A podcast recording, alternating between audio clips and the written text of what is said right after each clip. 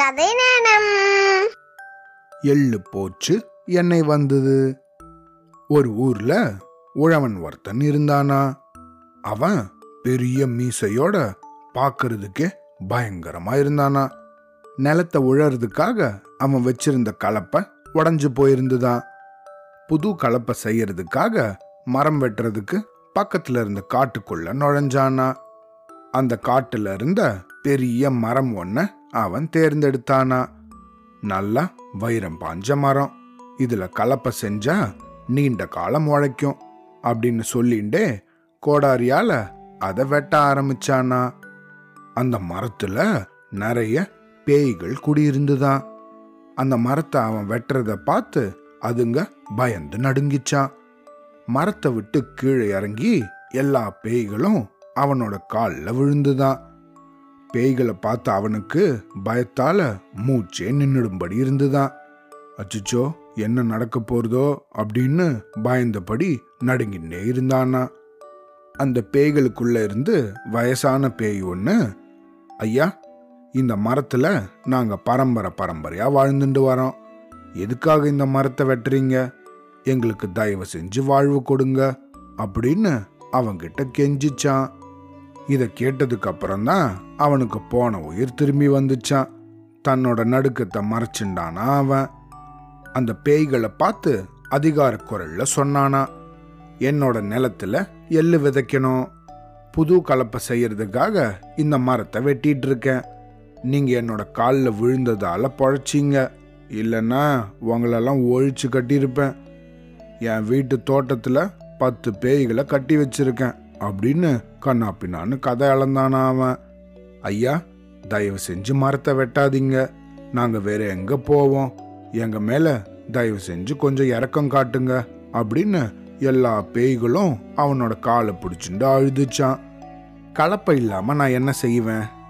என்கிட்ட இறக்கத்தை எதிர்பார்க்காதீங்க. மரத்தை வெட்டியே தீருவேன் அப்படின்னு சொன்னானா அவன். அந்த வயசான பேய் அவனை பார்த்து ஐயா உங்களோட நிலத்துல ஒரு வருஷத்துக்கு எவ்வளவு எள் விளையுது அப்படின்னு கேட்டுச்சான். ஐம்பது மூட்டை எள்ளு எதுக்காக கேட்குற அப்படின்னு சொன்னானா அவன். வருஷத்துக்கு நூறு மூட்டை எள் நாங்கள் உங்களுக்கு தரோம். இந்த மரத்தை தயவு செஞ்சு வெட்டாதீங்க அப்படின்னு கெஞ்சிச்சான் அது. உங்க மேல இறக்கப்பட்டு இந்த மரத்தை வெட்டாம விடுறேன். ஒவ்வொரு வருஷமும் அறுவடை நேரத்துல நூறு மூட்டை எள்ளு வந்தாகணும். வர தவறிச்சு இந்த மரத்தை வெட்டுறதோட நிறுத்த மாட்டேன். உங்க எல்லாரையும் அழிச்சு கட்டிடுவேன் அப்படின்னு மிரட்டினானா அவன். எங்களோட வேண்டுகோளை நீங்க ஏத்துண்டதுக்கு நன்றி. நாங்க சொன்ன சொல் தவற மாட்டோம் அப்படின்னு சொல்லிச்சான் அந்த பேய். மகிழ்ச்சியோட அவனும் வீட்டுக்கு வந்து சேர்ந்தானா. அறுவடை காலம் வந்துதான். பல இடங்கள்ல விளைஞ்ச எள்ளெல்லாம் இந்த பேய்கள் திருடிச்சான். எப்படியோ நூறு மூட்டை எள்ள அவங்கிட்ட கொண்டு வந்து சேர்த்துடுச்சான். பேய்களை பார்த்த அவன் சொன்னபடியே எள்ள கொண்டு வந்திருக்கீங்களே. என்னை ஏமாற்ற முயற்சி பண்ணா நான் பொல்லாதவன் ஆயிடுவேன் வருஷந்தோறும் இதே மாதிரி வரணும் சரியா? அப்படின்னு மிரட்டி அதுங்கள அனுப்பி வச்சானா. அவனை பார்த்து நடுங்கினபடியே இந்த பேய்கள்லாம் அங்கேருந்து போச்சான். கொஞ்ச நாள் கழிஞ்சுதான். புது பேய் அப்படிங்கிற ஒரு பேய் தன்னோட உறவினர்களை பார்க்க அங்கே வந்துதான். எல்லா பேய்களும் இழைச்சு துரும்பா இருந்துதான். இதை பார்த்த அந்த புது பேய் போன வருஷம் உங்களை நான் வந்து பார்த்தம்போது நல்லா சந்தோஷமா இருந்தீங்களே. இன்னைக்கு என்ன? இப்படி மெலிஞ்சு போய் சோகத்தோட காட்சி அளிக்கிறீங்க. என்ன நடந்துச்சுங்க? சொல்லுங்க அப்படின்னு அது கேட்டுதான். நடந்த எல்லா விஷயத்தையும் ஒரு பேய் இந்த பேய்க்கு எடுத்து சொல்லிச்சான். நூறு மூட்டை எள்ள தேடி அலையறதுலேயே எங்க காலமெல்லாம் கழியுது. அப்படின்னு எல்லா பேய்களும் வருத்தத்தோட சொல்லிச்சான். இந்த புது பேயால சிரிப்பை அடக்கவே முடியலையா? என்னது நீங்கள்லாம் இவ்வளவு முட்டாளா? நம்மெல்லாம் பேய் தானே நமக்கு தானே மனுஷங்க பயப்படணும் நாம் அவங்களுக்கு பயப்படலாமா? அப்படின்னு கேட்டுச்சான். அவன் சாதாரண மனுஷன் கிடையாது. எத்தனையோ பெரிய பேய்களை எல்லாம் அவனோட வீட்டில் கட்டி வச்சிருக்கானா? எதுக்கும் பயப்படாத மொரடனா இருக்கான்.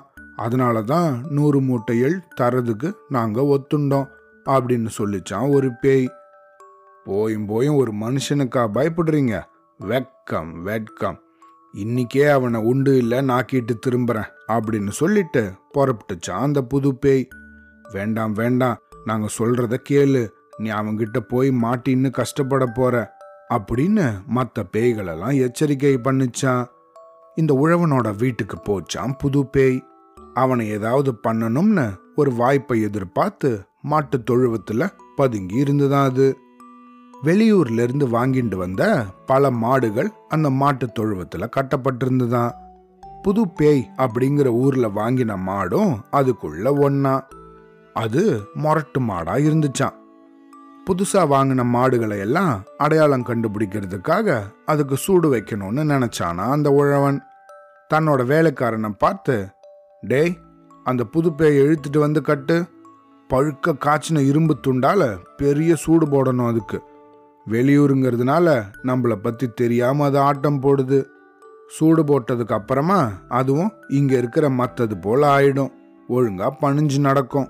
அப்படின்னு சத்தமான குரல்ல கத்துனானா அவன். பதுங்கி இருந்த புது பேய் இதை கேட்டு நடுங்க ஆரம்பிச்சிடுச்சான். ஐயோ எல்லா பேய்களும் அப்பவே சொல்லுச்சே. நம்ம தானே கேட்காம வந்தோம். என்னோட ஆணவத்தால் அவங்கள எல்லாம் மீறி வந்தேனே. பெரிய மீசையோடு இருக்கிற இவனை பார்த்தாலே பயமாக இருக்கே கொஞ்சம் கூட இறக்கம் இல்லாதவனை போல இருக்கே இவனை பார்த்தா. நம்ம நல்லா மாட்டிக்கிட்டோம். இப்போ எப்படி நம்ம தப்பிக்க போகிறோம் வேற வழியே இல்லை. நமக்கு பெரிய சூடு போடத்தான் போகிறான் என்ன செய்யறது? அப்படின்னு பயங்கரமாக குழம்பிச்சான் அது. மாட்டை கட்டுறதுக்காக உழவன் பெரிய கயரோட வந்தானா. அவனோட காலில் விழுந்த இந்த புது பேய் ஐயா என்னை மன்னிச்சிடுங்க. தெரியாம நான் இங்க வந்துட்டேன். எனக்கு தயவு செஞ்சு சூடு போட்டுறாதீங்க அப்படின்னு அவங்கிட்ட கெஞ்சிச்சான். அந்த பேயை பார்த்து பயந்த இவன் தன்னோட நடுக்கத்தை மறைச்சுண்டானா என் எதிரில் வர்றதுக்கு உனக்கு எவ்வளவு துணிச்சல்? உன்னை என்ன செய்யறேன் பார் அப்படின்னு கோபத்தோட கத்துனானா. அவன்கிட்ட இருந்து எப்படி தப்பிக்கிறது அப்படின்னு சிந்திச்சு தான் இந்த புது பேய். மற்ற எல்லா பேய்களும் என்னை உங்ககிட்ட அனுப்பி வச்சுது. அப்படின்னு இந்த பேய் போய் சொல்லிச்சான்.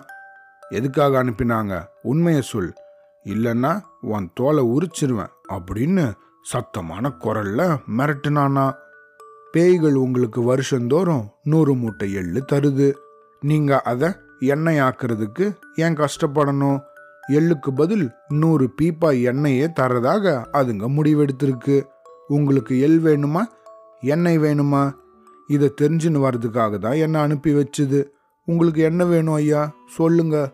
அப்படின்னு நடுங்கினபடியே கேட்டுச்சான் அது. ஓஹோ அப்படியா சேதி? இனிமேல் எனக்கு எள்ளு வேண்டாம். எண்ணெயாவே கொடுத்துருங்க. ஏதாவது தவறு நடந்துச்சுன்னா உங்க எல்லாரையும் தொலைச்சு கட்டிடுவேன். ஓடிப்போ அப்படின்னு விரட்டினானா. எப்படியோ தப்பிச்சோம் அப்படின்னு ஒரே ஓட்டமா ஓடிடுச்சான் அந்த பேய். மூச்சு வாங்க இந்த காட்டை வந்து அடைஞ்சுதான். அதோட நிலைமையை பார்த்த மற்ற பேய்களுக்கு அங்கே என்ன நடந்திருக்குங்கிறது புரிஞ்சுதான். என்ன புது பேயே பெருசாக வீரமாக பேசிட்டு போனையே? அவனை தொலைச்சி கட்டிட்டியா? அப்படின்னு கேலியாக கேட்டுச்சான் ஒரு பேய். உங்களோட பேச்சை கேட்காதது என்னோட தப்பு தான் மனுஷன் அவன் இவ்வளோ பெரிய முரடனாக இருக்கானே அவன்.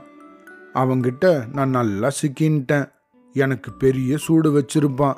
அதை இப்ப நினைச்சா கூட என்னோட உள்ளம் நடுங்குது அப்படின்னு அந்த புது பேய் சொல்லிச்சான். எப்படியோ அவங்கிட்டேருந்து தப்பிச்சு வந்துட்டேன் அப்படின்னு சொல்லிச்சான். அவன் பெரிய ஆளாச்சே அவங்கிட்ட நீ என்னன்னு சொல்லி தப்பிச்ச? அப்படின்னு கேட்டுச்சான் அந்த வயசான பேய். அவனுக்கு நூறு மூட்டை எள்ளு தர்றதா இல்லைன்னா நூறு பீப்பாய் எண்ணெய் தருவதா? அப்படின்னு கேட்டுட்டு வர நீங்க அனுப்புனதா சொன்னேன் அவனும் இனிமேல் நூறு பீப்பா எண்ணெயே தரும்படி கட்டளையிட்டான் அப்படின்னு நடந்த விஷயத்த சொல்லிச்சான் இந்த புது பேய் என்ன காரியம் செஞ்சிட்ட நீ? நூறு மூட்டை எள்ள கொடுத்துட்டு நிம்மதியா இருந்தோம். இனிமே நூறு பீப்பா எண்ணெய் தரதா நீ சொல்லிட்டு வந்திருக்கியே. அவ்வளவு எண்ணெயை சேர்க்கறதுக்கு நாங்க தூக்கம் இல்லாம துன்பப்படணும். நாங்க தடுத்தும் நீ கேட்கல இனி என்ன செய்யறது? அப்படின்னு வருத்தத்தோட புலம்பிச்சான் அந்த பேய்கள் எல்லாம். எல்லா பேய்களும் தங்களோட தலைவிதியை நொந்துண்டுச்சான் வருஷந்தோறும் அந்த உழவனுக்கு நூறு பீப்பா எண்ணெயை கொடுத்துட்டு வந்துதான். தன்னோட அறிவு கூர்மை தன்னை நல்லா காப்பாத்திடுச்சு. உழைக்காமலேயே வளமா வாழும் வாய்ப்பும் நல்லா வந்தது அப்படின்னு மகிழ்ந்தானா அந்த உழவன். அவ்வளோதான்.